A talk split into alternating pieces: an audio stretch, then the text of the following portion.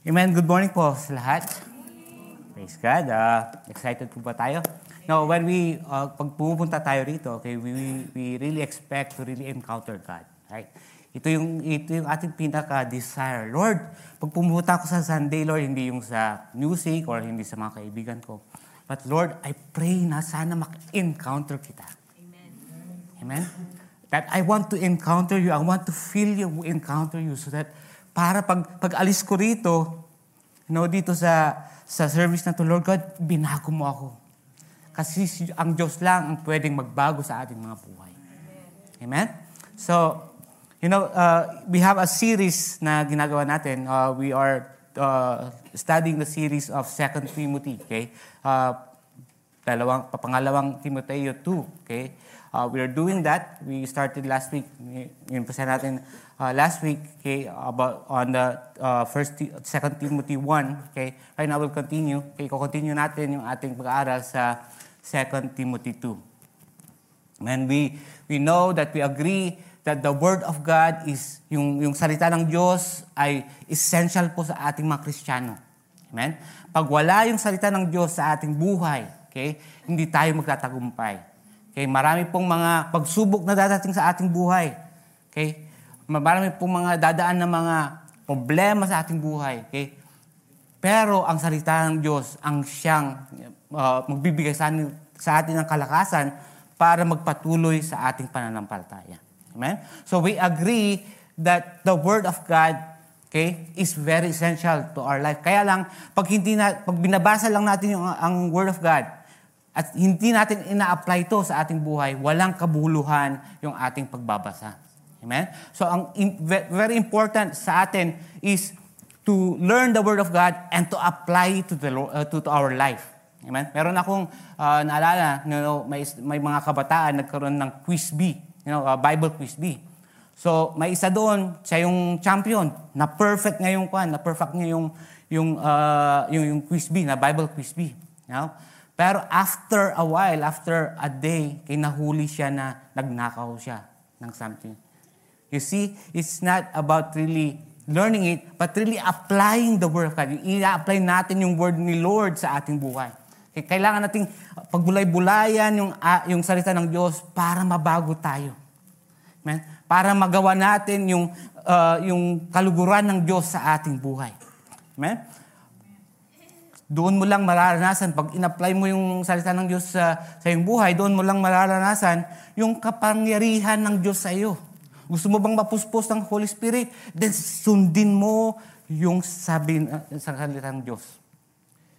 Amen? Ito yun ang kailangan natin sa ating buhay.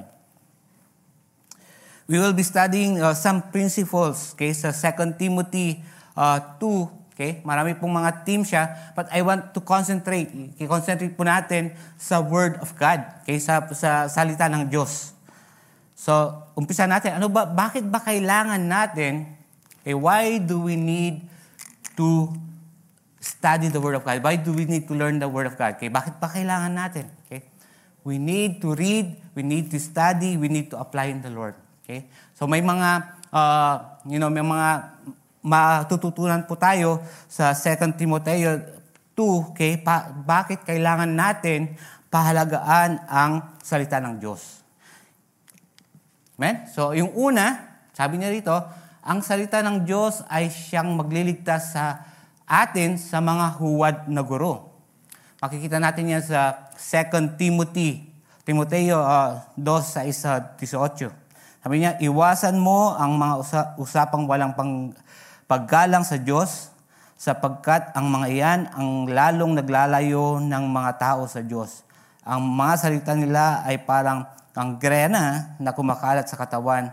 Kabilang sa mga guro ng ganito ay sina Hymenaeus at Philetus. Lumihis sila sa katotohanan at ginugulo nila ang pananampalataya ng iba sa pamamagitan ng pagturo na ang muling pagkabuhay ay naganap na. Amen? So, let me read that in English. Sabi niya, avoid irrelevant and empty speech, since those who engage in it will produce even more godliness, and their teaching will spread like gangrene. Hymenaeus and Philetus are among them. They are departed from the truth, saying that the resurrection has already taken place, and ruining the faith of some. So, very important sa atin. Okay, importante sa atin, sa ating mga Kristiyano, na pag-aralan okay, yung salita ng Diyos. Pag hindi mo pinag-aralan yun, okay, pwede kang ma-persuade okay, sa maling pagtuturo. Amen? Kaya maraming mga Kristiyano bumabalik sa dati nilang reliyon. Kasi hindi sila rooted kay the Word of God. Right? Kaya, kaya ang kanilang, ang kanilang paniniwala is, they are saved from good works. Right? So, that's why marami sa mga Kristiyano okay, bumabalik or napapasali even sa kulto. Sa ating mga Kristiyano, kailangan natin ingatan ang pananampalataya natin. Okay? Sabi niya sa Colossians 2:8, sabi niya, mag-ingat kayo upang hindi kayo mabihag ninuman sa mamamagitan ng walang kabulahang karunungan at pandaraya na ayon sa mga tradisyon ng mga tao at mga alituntunin ng bundong ito. At mga ito ay hindi ayon kay Kristo. Okay, so in English, sabi niya, beware lest anyone cheat you through philosophy and empty deceit according to the traditions of men, according to the basic principles, the world, and not according to Christ. Amen? So, marami pong mga tao okay, na nalilinlang sa ngayon. Marami pong mga tao na sumusunod sa mga kulto. Okay? We have a preacher doon sa ating bansa, kay sa Davao. Okay, he's claiming na he is the Son of God. And ang dami niyang followers. Okay? Bakit ang dami niyang followers? Kasi yung mga followers na yun, hindi nila alam yung salita ng Diyos. They don't know the Word of God. And that's why, yung mga taong yun, okay, they are deceived. Okay? Na-deceive sila okay? Sa mga preaching. And marami ngayon okay? sa social media. Okay? Pag titignan mo sa social media, mayroong isa akong narinig na preacher na babae. Sabi niya, kailangan mo magbigay ng $10,000 sa ministry na to. Sabi niya, kasi kung hindi ka magbibigay ng $10,000, yung dream mo mawawasak. And sometimes, parang yung philosophy, oo nga no, di ba? Pag hindi natin alam yung salita ng Diyos, sasabihin natin, oo nga, baka mawasak yung buhay ko, baka mawasak yung dream ko. But when you are reading the Word of God, makikita mo na hindi ganun ang ating Panginoong Jesus. He doesn't destroy life. Hindi niya dinidestroy yung ating dream. Pero ang ginagawa niya, he try to accomplish the dream yung dream niya para sa ating buhay. Amen? Ang Diyos, okay, He wants the best of you. He wants the best of us. Hindi siya nagdi-destroy ng mga tao. So, kailangan nating ingatan yung ating pananampalataya. At saka sa Judgment Day, okay, pag naniwala ka sa mga maling turo, okay, tapos nasa Judgment Day ka, hindi mo pwedeng sabihin kay Lord, Lord, kasi sinabi ng brother ko, sister ko na ito yung katuruan. Kaya finalo ko. Kailangan natin magkaroon ng, filter. Amen? Kailangan mo i-filter lahat. Kahit sino man nasa dito sa harapan na nagtuturo sa'yo, kailangan mo i-filter yan sa Word of God. Kaya sabi niya nga doon, pati si Ganga rin, saka yung dalawang tao rito, they are members of the church. Amen? Kaya lang lumihis sila sa turo. So lahat tayo, yung mga naririnig natin, kailangan natin talagang ingatan. Kailangan natin ingatan, i-filter yung mga sinasabi ng nagtuturo sa atin. Okay? Paano natin ma-filter yon? Doon sa sa pag-aaral ng salita ng Diyos. Pag wala yung salita ng Diyos, paano mo ma-filter kung tama yung hindi? Amen? So we have to filter everything. Yun yung mga Bereans. Amen? Mga Bereans, kailangan natin, especially sa panahon ito, maraming katuruan na hindi biblical. Maraming katuruan na hindi Christ-likeness. That's why maraming mga tao, mga Kristiyano, na hindi nag-grow sa kanilang spiritual life. Bakit? Because they don't know they are not rooted in God's Word. Very important po yun. Very important sa ating salvation na dapat ingatan natin kung ano yung essential sa ating buhay.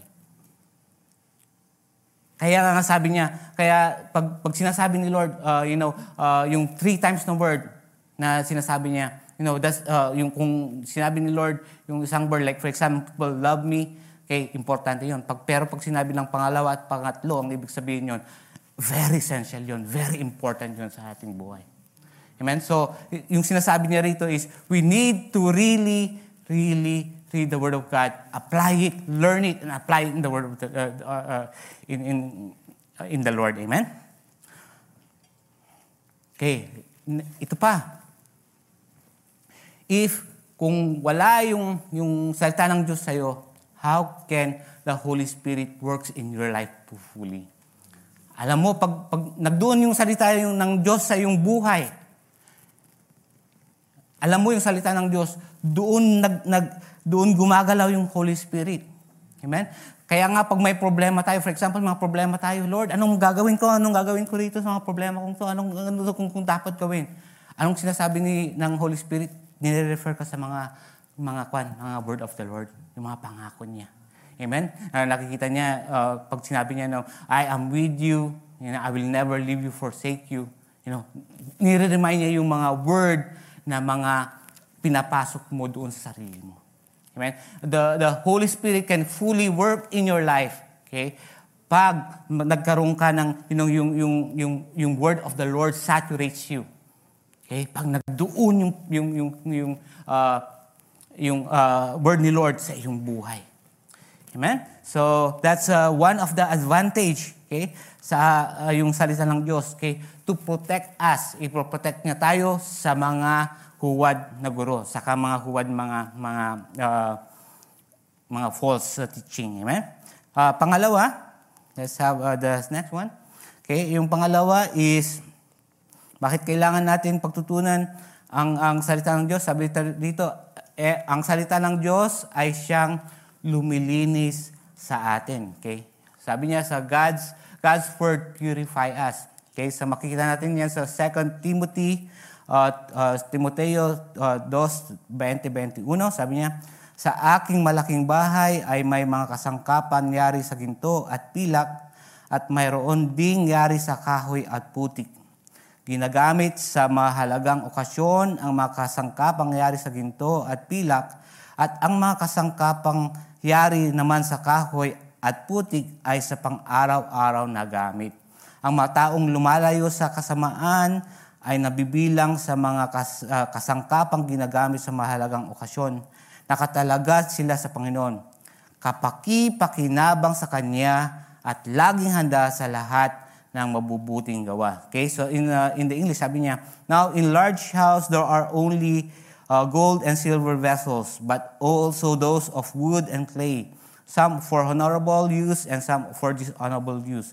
So if anyone purifies himself from anything dishonorable, he will be a special instrument, okay, set apart, used to the master and prepared for every good work.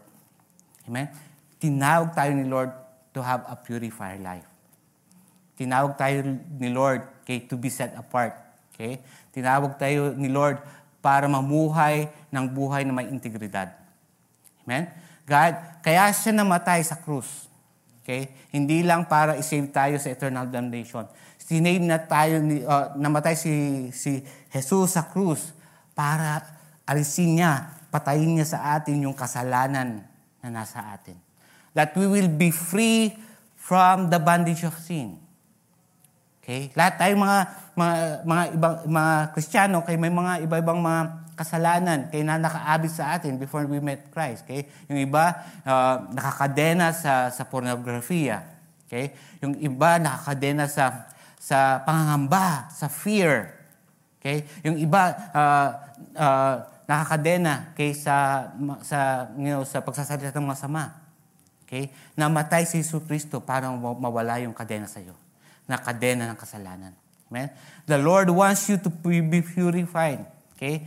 A life that is a life of integrity. Why? So that sabi niya rito, bakit ba kailangan? para maging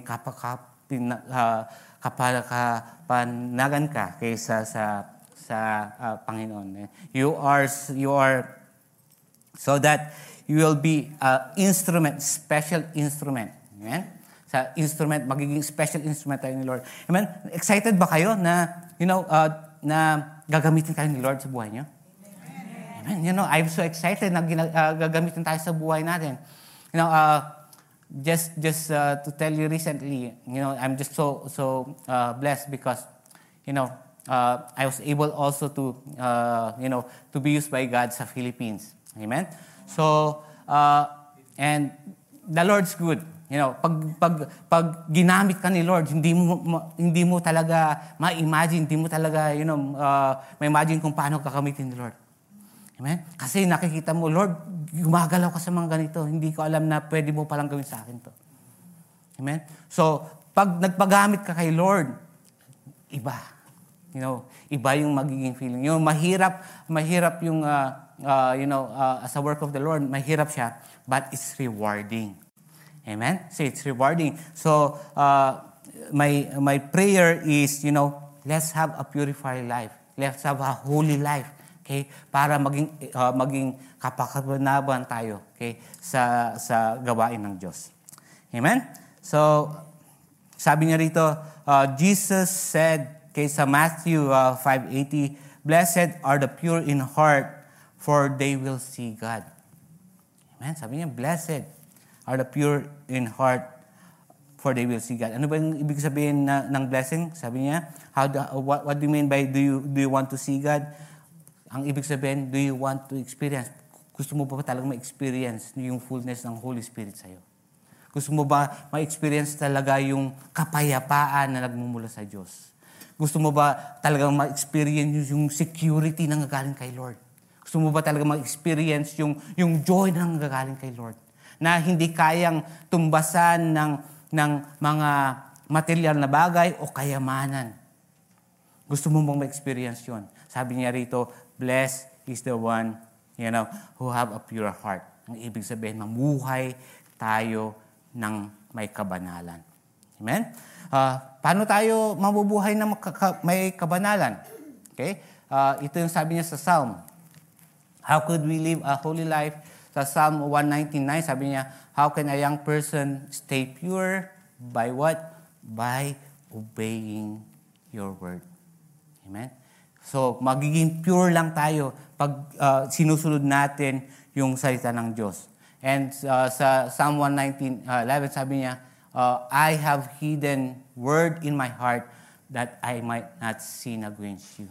Amen? Gusto mo bang maging banal? Kaya sabi niya, kunin natin yung salita ng Diyos, i-deposit natin sa ating mga buhay. So kung may mga temptation, sabihin natin, isambit natin. Okay? Yung mga pangako ng Diyos sa atin. That the Lord will not give you temptations that be beyond your control. Amen? Lahat ng mga temptation na binibigay sa iyo, kayang-kaya mo yan kasi nasa sayo si Lord. Amen? So, this is how we stay pure. Okay? This is how we live a holy life. One of which is to heed the Word of God. Kailangan natin, itago yung salita ng Diyos sa ating buhay. Amen?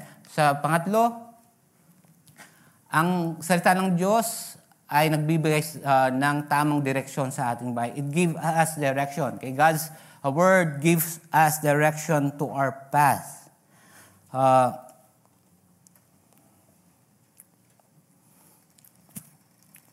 Amen? So, let me have this one. Okay, may mga circumstances pa kayo na, sa inyong buhay, may mga decision kayo kailangan na you need decision, kailangan hindi nyo alam kung paano. Yung mga paano i-desisyonan yun, di ba? May mga nasa crossroad tayo sa mga anak natin, paano yung mga decision sa mga anak natin, sa mga future natin. Kunyari, sa may business ka, Lord, ano bang gagawin ko rito? Right? Sometimes you are in the crossroad, tapos hindi natin alam gagawin natin. Okay? So, anong sabi niya ni Lord sa Psalm 119:105? Sabi niya, your word is a lamp to my feet, is a lamp to guide my feet and a light to my path. Amen? So, ang salita ng Diyos, siya ang nagbibigay sa atin ng karunungan. Siya ang nagbibigay sa atin ng direksyon. Amen? Kung may mga desisyon kayo kaysa inyong buhay, first, kailangan nyo munang yung mga napag-aralan nyo sa salita ng Diyos, ibasin nyo doon yung desisyon nyo muna. Lord, sabihin mo sa sarili, tanungin mo sa sarili mo, Lord, will mo ba to? Lord, is it biblical itong gagawin kong to? Okay, is it Christ-likeness? Magiging Christ-like ba ako pag gagawin ko itong decision na to? Or gagawin kong action na to? Okay? If not, then that means that's not from the Lord. Okay? So, kailangan natin matutunan, kailangan natin malaman yung salita ng Diyos so that we can have a right direction. Kaya maraming mga pumapalpak, maraming nag-fail sa kanilang buhay kasi ang ginagawa nila, nagpapa-advise sila sa maling mga tao. Amen? They are seeking advice to wrong people. They are seeking advice kaysa sa mga even non-Christians. Right? They are seeking advice sa mga expert na non-Christians. And when you do that, okay, you are vulnerable to fail. Why? Kasi hindi rin nila alam yung Word of God. And they are giving you human perspective. And ba? So, kailangan natin, that's why I advise you, pag may mga problema tayo, may mga sitwasyon natin, hindi kaya natin, we have our leaders here, we have our pastors here na pwede nating pagtanungan, okay, yung kanilang mga advice. Okay? We can rely on them. Amen? Amen po ba? Praise God. Okay, so in 2 Timothy, okay, 2:24 to 25, sabi dito, ang lingkod ng Diyos ay hindi dapat nakikipag-away, kundi mabait sa lahat, marunong magturo at mapagtimpi. Kailangan mahinaon siya sa pagtutuwid sa mga sumasalungat sa kanya, baka sakaling sa ganito paraan ay bigyan sila ng Diyos ng pagkakataon na magsisi at malaman ng katotohanan. Ang ibig sabihin nito, anong connection nito doon sa direction? Yung word of the Lord, sinasabi niya sa atin kung paano mamuhay. Paano tayo mamuhay? Pag titingnan natin sa 2 Timothy, sabi niya, huwag tayong makipag-away.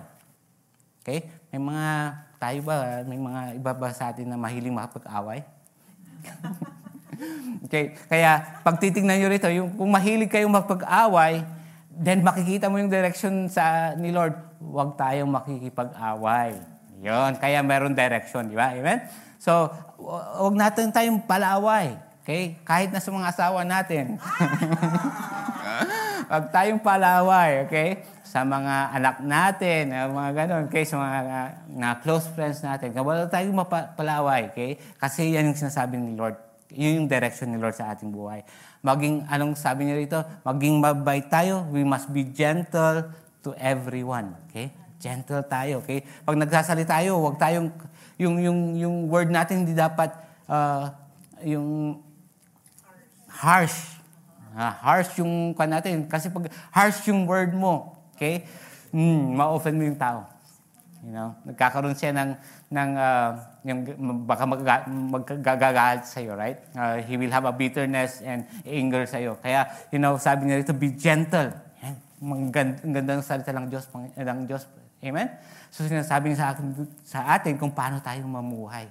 Paano tayo makitungo sa bawat isa sa atin. Maging gentle tayo. Yung pananalataya natin, maging gentle. Okay? Praise God for that kasi nagdito yung Bible. Okay, maging patient tayo. Okay? Iba yung turo ng mundo. Ang turo ng mundo pag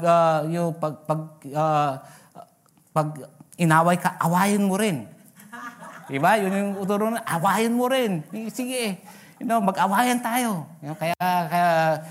Kaya gusto-gusto natin manood ng boxing, di ba? Kasi nag-aaway sila, di ba? Pero sa atin, kaysa Kristiyano, hindi ganoon. Okay, ang sa Kristiyano, pag may nag-aaway sa atin, okay, magtimpo tayo. Let's be patient, okay? And let's be gentle, okay? With one another. Nare-remember ko. I think I'm going forward, but we'll have this one later. Okay, do you know, sabi niya rito, okay, that do you know that yung salitang Christians, okay, sa sa word ni Lord, yung salitang Christians, nasambit lang siya as 3 times. Okay, sa salita lang, in the word of the Lord. Pero yung salitang disciple, sabi niya, it used 261 times yung disciple. Okay? So, Christians, 3 words lang, and disciples, 261 times. Anong difference ng Christians and disciples? Ang disciples is just follower. Okay? Ang disciples is just, there's nakikinig ka lang, then you just don't follow. You don't do the word of the Lord. Pero ang disciples, okay? Kaya sinasabing disciples, is they spread the word of God. Amen? They allowed themselves, inalaw nila sa yung sarili nila to be used by God to spread yung word of the Lord. Yung difference ng Christians and disciples in the Bible. Okay? So that's why I'm asking you, are you a Christian or are you a disciple of Christ? Right now, tanungin mo sarili, Lord, Kristiyano ba ako? I'm just a follower of you, or I'm a disciple na ini-spread ko yung salita mo sa iba. Amen? So we need to become disciples of Christ. We are called to be disciples of Christ. That means that we must pass on things that we learn from our Lord, and this is our mandate. So pag yung mga naririnig niyo ngayon, di ba? Nakakarinig tayo every Sunday. Dapat tinuturo rin natin sa mga iba yan. Sa mga anak natin, sa kaibigan natin, okay, sa mga hindi nakakakilala kay Lord. Okay? Pwede mong ituro yun, okay, sa mga iba. Amen? So in 2 Timothy, okay, in 2 Timothy 2:2, sabi niya, and what you have heard from me in the presence of my many witnesses, and trust to faithful men who will be able to teach others also. Yan yung 2 Timothy 2:2. So yung mandate sa atin, okay, as a disciples of Christ, okay, kailangan tayong magpagamit sa Lord. Okay? So when we are, pag nilinis na tayo ni Lord, okay, pag tinawag na tayo ni Lord, okay, it's time for us na magpagamit kay Lord. May question ako, okay, personal to. May mga times po ba na naboboring na kayo sa preaching? Chris Rankin. Yung, alam nyo na yung, hindi naboboring, pero alam nyo na yung salita ng Diyos. Paulit-ulit na lang, di ba? Ako naranasan ko yun. Yung mga preaching naririnig ko. Kasi bata pa ako noon, 12 years old. Christian ako. So, naririnig ko na palagi yun. So, one time nagdoon ako, sabi ko, Lord, parang narinig ko na yung preaching na to. Parang wala nang bago. Katapos nang usap si Lord sa akin, sabi niya, alam mo na pala lahat, bakit di mo ituro sa iba? Amen. Pag naboboring kayo, pag nakakuan mo na sa yung sarili mo, alam mo na yung mga salitang ibig sabihin, tinatawag ka ni Lord para ibigay sa iba yan. Amen? So, ibigay mo sa iba kay para sila ay makakilala rin kay Lord. Amen? So, 2 Timothy, okay, so sa fourth one, sabi niya, okay, the word of God makes us to persevere. Okay? Nagtatyaga tayo dahil sa salita ng Diyos. Okay? Sa 2 Timothy 2:1, sabi niya, kaya ikaw, Timoteo, bilang anak ko sa pananampalataya, magpakatagtag ka sa tulong ni Jesucristo. Amen? So, ito nakikita natin, that pag nagpagamit ka kay Lord, okay, when you allow God, okay, to use your life, kaya dadaan ka sa mga trials, kaya dadaan ka sa mga problema, kasi yun, di ba? Sabi niya, there is no student better than a teacher. So kung si Lord, okay, nagsuffer siya dito sa mundo, tayo rin ng mga anak niya, kay mga followers niya, kay magsasuffer rin tayo. Kaya sabi niya rito, kay Pablo, kay Timoteo, sabi niya, kaya Timoteo, kailangan mong magpakatatag sa pananampalataya kasi marami kang pagsubok na daraanan. Amen? Kailangan tayo magpakatatag sa atin. Kaya pag magpapagamit tayo kay Lord, may mga pagsubok sa atin. At isa pa, may si Satanas na maghahamak sa atin. Amen? Kailangan tayo magpakatatag. Kaya pag nagpe-preach tayo, pag sinashare natin sa iba yung Bible, kaya sometimes hinuhotya tayo, di ba? Hinuhotya tayo or nire-reject yung message natin. Pero sabi ni Lord, magpakatatag ka. Okay, we have to continue preaching the word of God in spite of the result. Yan, maganda yun, di ba? So in spite of result, kahit na hindi mo nakikita yung result nung pagpipreach mo sa kanya, continue sharing the word of the Lord. Okay, kasi in God's proper time, siya mismo ang gagalaw sa taong yun. Amen. Praise God. So let's try to spread the word of the Lord. Okay? Sabi niya, if you are living only for yourself, you are missing the point. Okay, pag nabubuhay lang tayo sa pansarili natin, okay? Nabubuhay lang tayo kung ang goal natin sa buhay na to is magpayaman, magpakasaya, okay? You are missing the point. Why? Kasi the Lord has a better plan in your life. Mas magandang plano si Lord sa iyong buhay. Okay, makikita mo yung fulfillment ng buhay mo. Pinaka-purpose ng tao is to serve God. Because God created us. Makikita mo lang yung fulfillment mo bilang isang tao pag nagpagamit kay Lord. If you serve God with all your heart, then you'll see that you are fulfilled, okay, in your life. Amen? So, spread the word. You know, be a good soldier. Sabi niya, makibahagi ka sa mga paghihirap bilang isang mabuting sundalo. Okay? May mga paghihirap. Okay, na maranasan. Okay, makibahagi tayo sa paghihirap na yun. Sama-sama tayo. Okay? Na makibahagi, okay, sa paghihirap nun. Why? Because we have reward, okay, on this one. Okay, God will give us, okay, the victory, okay, in our life. Amen? So, and the last one, sabi niya rito sa E, ang salita ng Diyos ang nagbibigay sa atin ng karunungan para maging mabisa niyang magagawa. Okay? So God's word give us wisdom to be effective workers, okay, in the Lord. Okay? So if you are a soldier of Christ, okay, God does not leave you empty-handed. Okay? Pag nagpagamit kay Lord, hindi ka mag-isa.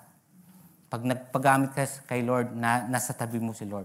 Sabi niya, di ba, if you make disciples, I will be with you. Wherever you go, nasa sa'yo ni Lord. Nagdoon yung Holy Spirit sa'yo, nagagayad sa'yo. Nagdoon yung Holy Spirit na nag-empower sa'yo para maibigay mo yung tamang word sa mga sinasabihan mo. Okay? So, hindi ka mag-isa pag nagpapagamit kay Lord. Okay? The Holy Spirit will help you. The Holy Spirit will encourage you. And the Holy Spirit will guide you. Okay? You have the Word of God to show you how. Okay? Yung salita ng Diyos, okay? Pag binabasa mo yung salita ng Diyos, okay? Siya ang nagbibigay sa iyo ng karunungan para maging effective ka sa ministry mo, para magtagumpay ka sa ministry na binibigay sa iyo si Lord. Amen? So in Psalm 19:7, sabi niya, the law of the Lord is perfect, reviving the soul. The testimony of the Lord is sure, making the what? The wise, simple. Okay? Mga simpleng tao po tayo. Amen? Simple tayo, right? Amen? But when you read the word of the Lord, sabi niya rito, magiging wise ka. Gusto mo bang maging wise sa buhay mo? Amen? Then we have to read the word of the Lord. Amen? So in 2 Timothy 2:14-16, sabi niya, ipaalala mo sa kanila ang mga bagay na ito at pagbilinan mo sila sa presensya ng Diyos na iwasan ang walang kwentang pagtatalo, wala itong mabuting na idudulot kundi kapamakan sa mga nakikinig. Pagsikapan mong maging karapat-dapat sa Diyos bilang isang manggagawa na walang dapat ikahiya at dapat na nagtuturo ng katotohanan. Iwasan mo ang makumundo at walang kwentang usap-usapan dahil lang napapalayo sa Diyos ang mga gumagawa nito. Okay? So ito yung mga direction niya para maging effective tayong mga magagawa ni Lord. Okay? Una sabi niya, huwag kang makipagdebate. Amen. Huwag kang makipagdebate sa word of the Lord. Okay? Pag sinasharean mo yung tao, katapos nagdidebate ka na, umuwis ka na. Iwasan na natin. Okay, sabi niya, walang idudulot na mabuti ang pagdebate. Sinabi niya yon 2 times, okay? 2 beses sa 2 Timothy 2. Okay? Nasa verse 14 siya at saka nasa verse 23. Okay? So very important na hindi tayo kailangan magpagdebate sa kanino man. Amen? May mga Christian apologetics, may mga lugar yung mga yan. Okay? But, you know, in ordinary conversation, iwasan natin yun. You know, I remember yung kuya ko, you know, siyang unang Kristiyano sa amin. Katapos, ako, nag-aaral ako sa isang Catholic school. So, we are learning about yung religion. Kaya religious mga. So, marami rin ako alam mga na-learn ko sa school. Tapos, kinausap ako ng kuya ko. Sabi niya, sinare niya yung gospel. Tapos, nung sinare sa gospel, nakikipagdabahit ako. Ito ang sabi ng Lord. Talagang kinukontak ko lahat siya. Kinukontak ko talaga siya. Pero siya kasi, you know, he's only baby Christian pa lang siya na nagsisimula sa kay Lord. You know? Kasi noon, before siya naging Christian, pag nag-away kami ng kuya ko noon, talagang, you know, awayan. Okay? Yung salita namin, talagang bangayan. Ganon, di ba? Pero noong naging Kristiyano na siya, nung sinishare niya, katapos talagang lumalaban ako sa kanya. Anong ginawa niya? Tumahimik siya. You know, hindi siya nagsalita. Katapos, nanahimik lang siya. Katapos, pagkatapos noon, na-convict ako. Sabi ko, bakit ganun? You know, bakit ngayon? Dati-rati, pag nakipag-away kami, nakipag-away siya. Pero ngayon, bakit? You know, kahit nanalo ako sa debate, bakit ako nakukonvict? Amen? So, hindi sa debate na nanalo ang isang kaluluwa. Amen? But it's the humility of the heart. If you are humble enough, the Lord will use mightily. Pag mag-humble ka kay Lord, Lord, hindi ko kaya to. Hindi ko kayang baguhin yung isang tao. Hindi ko kayang baguhin yung anak ko. Hindi ko kayang baguhin yung magulang ko. Hindi ko kayang baguhin yung kaibigan ko, Lord. Hindi ko kayang baguhin yung sino mang tao. Kaya humihingi ako, Lord, ng grasya mo para baguhin mo siya. Amen. And the Lord will move because you are humble. Humility is the key to win souls for the Lord. Amen. Amen? So that's why, let's be humble. Let's be humble. You know, yung mga pinagpray natin na matagal na natin pinagpray, wala pang kasagutan. Lord, we pray na bigyan mo po ako ng patience. Lord, bigyan mo po ako ng you know, ng endurance. Pa, Lord, na i-continue kong ipanalangin sa atin. You know, may ate ako na may sakit na yun, cancer. Amen? But, you know, nung umuwi ako doon, I shared the gospel to them. Kaya may yung kuya ko yung sinare yung gospel. And nakatanggap siya kay Lord. Amen? Nakatanggap siya, Lord. And right now, she's very active sa church. And, you know, even then, hindi nahihil yung cancer niya. Hindi pa nahihil na yung cancer niya. Okay? And, you know, and my faith didn't waver because of that. Okay? Why? Because she's already saved. That's the most important thing in life. Amen? Kung hindi man kami, you know, hindi man kami magtagal magkita dito sa mundo, we will be spending eternity in heaven. Amen? So, praise God for that. You know, pag may mga times na hindi sinasagot ni Lord, you know, God has a greater purpose. May mga greater purpose si Lord sa ating buhay. Amen? Kaya kahit sabi nga doon sa Bible, kaya si Job, sabi niya, di ba? You know, you have given and you have taken away. Praise be to our God. Amen? Ang ibig sabihin, bibigay ni Lord yung blessing mo. Kaya kung minsan bibigyan ka ng mga hindi magaganda, but kahit na anong sitwasyon mo, okay, you should be content in your life. Amen? You have to praise God in your life. Kasi kung anong binigay sa'yo ni Lord pag anak ka ng Diyos, ikabubuti mo yon sa Panginoon. Amen. Amen? So let's pray, Lord. Thank you, Panginoon, sa salita mo. Yes. Thank you, Lord God, na sinabi mo, Lord, that you will always be with us and you will always for us. Marami mong salamat, Lord, na yung salita mo ang sang naglilinis sa amin. Nililinis mo ang aming mga puso, ang aming buhay, Lord. Marami pong salamat dahil, Lord, gusto mong gamitin kami, Panginoon, sa iyong kalibagatian, Panginoon. Marami pong salamat, Panginoon, yung opportunity na iserve ka namin, Lord God, because that's our very purpose and essence of our life, Lord. Yes.